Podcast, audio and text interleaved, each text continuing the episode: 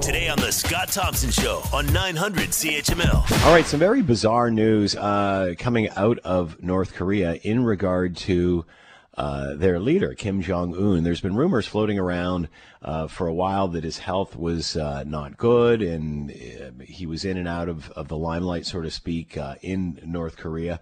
Uh, and, and, now those rumors are starting to float again about uh, his health and uh, and exactly what the state of his health is.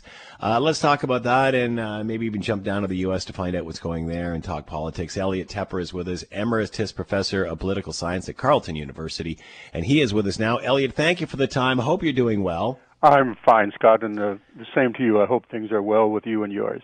Well, they are, but boy, you know, we certainly see conflicting and hear conflicting rumors coming out of North Korea, and this has been going on for quite a while. But then they sort of uh, these rumors subsided for a while as uh, Kim Jong Un made an appearance. Now they're coming back. Uh, where are we getting this? Is there any accuracy to these reports? Well, I think it shows uh, a few things. One is that what happens in North Korea, what happens to its leader, is of great importance. This is a nuclear armed state that has threatened to uh, become even more of a of a nuclear capable international deliverable weapon residing state. So this is a state that has been in the news for a very long time. It's very important. What happens there is um, clearly of interest, and we're we're back talking about it. The second is it's almost impossible, Scott, to know what's actually happening in this hermit kingdom uh, I, will be glad to run through this particular set of uh, rumors. But the the broad pattern is it's a very secretive place. We're back to the old Cold War days of Kremlinology. You know, who sits next to who at the at the Politburo meetings, and we're just reading straws in the wind. But uh, one of the straws in the wind is, is, has put all this back in the news. Once again, as it happened, uh, it was last April. I think you and I even talked about it at yeah. that point last April, there were these reports that he was in a coma, that he'd had a heart operation, that the stent had gone wrong. We had great detail, and that it, a report had come out of China, which makes it even more credible. And it turned out none of that was the case as far as we know. It turns out probably the fact that he was missing important meetings, uh, traditionally uh, critical meetings. Uh, he he just didn't show up for a long time, weeks, and it turns out he was probably probably hunkering down in Wonsan. He has a villa there and a yacht, and he was just lying low during the COVID crisis as it got uh, worse and worse. Now we're back at this now because of a report by a former aide to a former president of South Korea saying that uh, he was he was dying and again this is the same fellow who reported last April on this unnamed source in China. So it's picked up now by uh, U.S. tabloids and Fox News, and we're speculating: is is this this is that is it true this time? This heavy smoking, heavy drinking, overweight young man who's got a nuclear weapons capability. What's happening? It it seems that whenever these rumors floated around, then he would somehow make an appearance. Has that not happened? Has anybody seen him out and about? Aha, now we have the same kind of process. Yes, he has been seen. There's photos been released, and uh, no, he's just fine. Oh, wait a minute, those photos might have been faked, and they have a history of faking these. Besides, he's got a body double. So then, people who really can monitor this as effectively as it can be monitored counted up and said, well, 16 times in recent uh, times he's been reported in the press. And if you look closely at these, and uh, th- we know that he's very good at faking Facebook things, but these aren't all Facebook. No, it looks as if these photos where he's appearing, not very recently, but uh, recent in the recent past, no, they're authentic. So we're down to reading those kinds of tea leaves. Uh, there's no way to accurately portray this, but it looks as if it's another case of the Hermit Kingdom being important and opaque, and we're left to guessing. If he wasn't sick, though, and he was aware that rumors like this would be surfacing or, or certainly going about, would he not make himself visible? Well, otherwise he's showing we- otherwise he's showing weakness, is he not? No, he's just showing that he's important enough to be talked about. Oh. Uh, we what one of the things. So so so his so his so his motto is if I hide long enough, people will eventually start talking to me again or talking about me again. Actually, his real motto is "You better take me seriously." And uh, if you forget to do that every now and then, I'll launch some missiles or do something so so the world doesn't. The world had better pay attention to me. I don't think that's what this one is, but uh, we what part of what sparked all this, Scott, was a flurry of activity. He he apparently is reorganizing um, the apparatus, the policy making apparatus, uh, policy making being the official institutions of the state. A whole flurry of meetings have just been held, and he's reorganizing. He's replaced this leader with that leader, and so forth. His sister, as you know, his younger sister, uh, has has been prominent. And does this mean that she's now groomed to replace him? Oh, wait, she can't, because she's young and she's a female, and we should all remember that he's got another half brother hiding away who's been put basically on ice for a very long time. So all this kind of succession rumor uh, may have something under underlying it, but it may well not. So who would replace him if that was the case? And, Nobody uh, knows. He's he does not. He's apparently married and has young children, but they're way too young to take over. As I, as I say, he's got a half brother who's uh, older than he is by quite a bit uh, the, whose name has not Pyong uh, Kim has been out of the news for decades, but he apparently is a contender simply because he's male and he's a direct offspring of of the uh, country's founder. So the so, sister would never have that opportunity because she is female, because well, she has been quite prominent in the news of late. But no, that's that's uh, that wouldn't happen. Not this week. You see, this is the kind right. of rumor mill we're in. Yeah. No, she's not appeared at two meetings, but there's a, of the Politburo, but. It, was maybe she's just busy. So we're into this kind of rumor mill. Um, it's very important who would succeed him.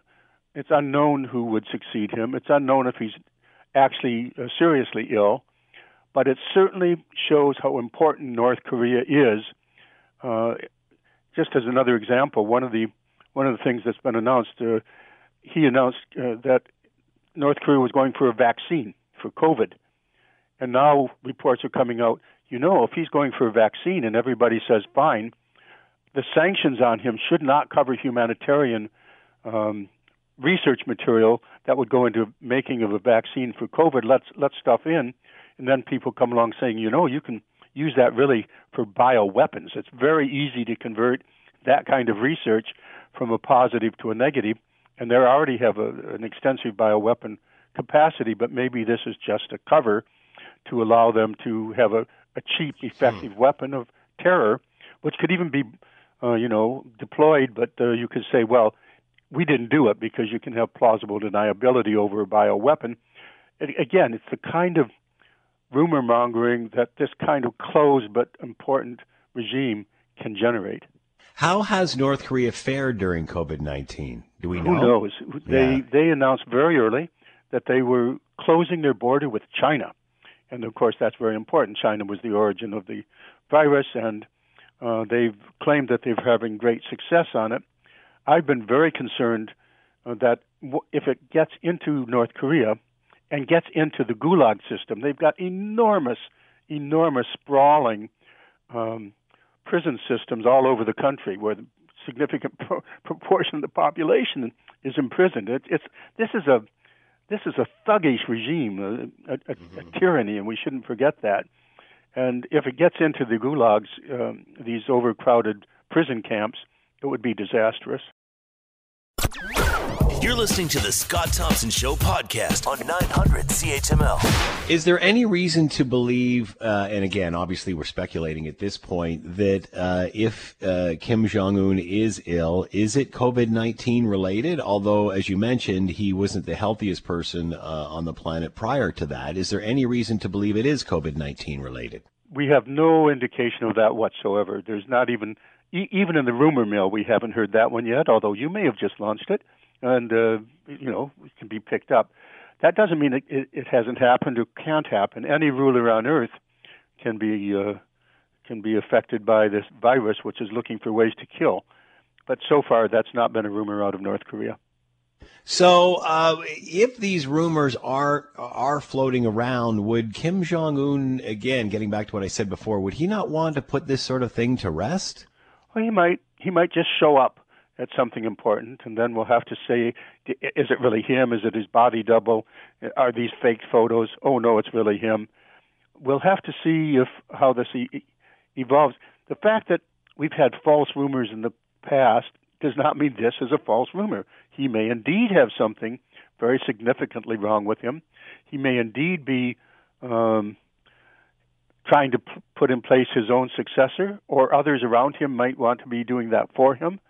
But because of the opaque nature of the regime and the false rumors which have come out, in, in, in particular last April, no one really knows how to play this one, except not too seriously, but not to be dismissed. So we really don't know any any more now than we did in the spring in, in regard to this. I would not take a report in the tabloid press in New York as as authoritative. All right, let's talk about uh, the United States and Donald Trump. Uh, we've just seen the Democratic convention uh, wrap up, and now the Republican convention has started. Uh, one more virtual than the other. Uh, compare the two, uh, although this is just obviously the first day for the Republican convention. Do do, you, think the Republicans learned anything from the Democrats with their virtual model of this? Yes, I'm sure they watched it closely, and remember they they've had to scramble because they weren't going to have a virtual convention. They were going to do a, the real thing, and that's why you have to move uh, from North Carolina to Florida. Oh, wait, now Florida's under lockdown, so you can't have a real convention there. Donald Trump clearly wanted a traditional convention where he would be basically receiving a coronation in front of a cheering, adoring crowd. That's not going to happen. It can't happen. Instead, it's going to be virtual. They had to put it together in a much shorter time period because of the shifting uh, wishes of their leader. You know, it's so tempting. We're talking about North Korea.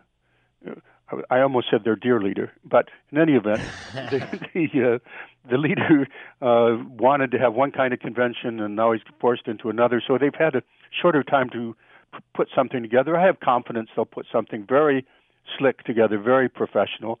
Uh, they've they've got the wherewithal. They've got basically unlimited amount of money to put these things together we hear that it's going to uh, break all kinds of conventions in two ways. One is that I'm sorry for the word convention, but uh, traditions in more than one way. They're they're going to um, feature the nominee every single night. Yeah. So this is becomes kind of like the Truman Show. It's it's the Trump reality show version of a convention. Is not only is it virtual, but it's going to be non-traditional in that way as well. But also, he's using federal property. He's going to use the the um, White House apparently, and maybe the Rose Garden, and maybe who knows the Resolute Desk and the Oval Office. He's going to be using federal property for political purposes, which is uh, not at all traditional, maybe illegal. They're going to be exploring that, but that's. Uh, I, I think you'll see a lot of uh, focus on on the handful of minorities that will be there. Will be highly featured.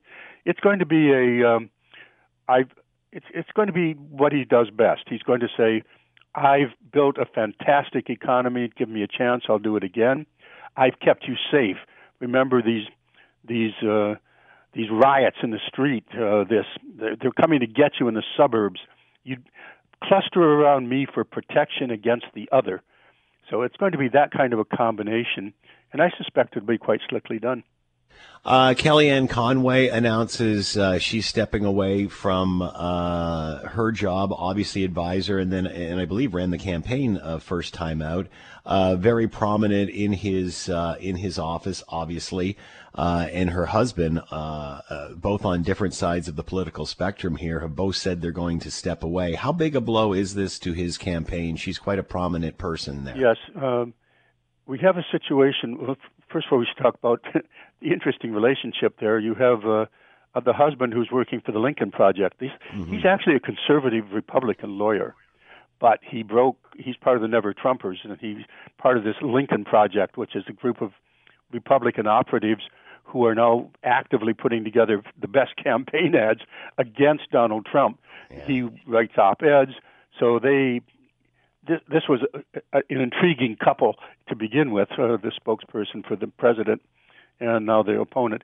But they both are stepping away. It's not just one. They're both saying our kids are paying the cost for this. We have to go home and look after our family. But what it also means is that Donald Trump is losing another member of the band. Um, he's managed to get Roger Stone available for use so that he can start to put his team back together that was so effective for him last time. But with Steve Bannon in jail and Kellyanne Conway apparently uh, unavailable to help out on the campaign, his core team that got him elected last time is is, is let's say different. I was going to say weaker, but it's certainly different. He cannot rely on the same people. He may well rely on the same messages and the same techniques of fear mongering uh, and basically consolidating the white vote of America around him. That's going to be his goal, and uh, that's what this convention will will attempt to do. Can he run the same campaign twice? Worked once. The the but you know, COVID nineteen, a lot of ch- has changed since then. Yes, well, a great deal has changed. I mean, the economy is in tatters, uh, and he has an opponent who is harder to drum up hate against. Uh, we should talk a bit about Biden. He did not get the the bounce you get from a traditional convention. I mean, they both have conventions; they both get a bounce. But what he did get out of this convention, Biden, is that people were before the convention saying, yes, we're going to vote for the Democrats, but it's not because of Biden. It's because we don't like Trump. So hmm. the enthusiasm was much more about we want to get rid of Trump than that we like Biden. So Biden didn't get a big bump in terms of enthusiasm out of the convention, but his enthusiasm personal rating went up. 10 per, I guess 8 to 10 points. People are now saying, "Yeah, we really like Biden. We're going to vote for Biden."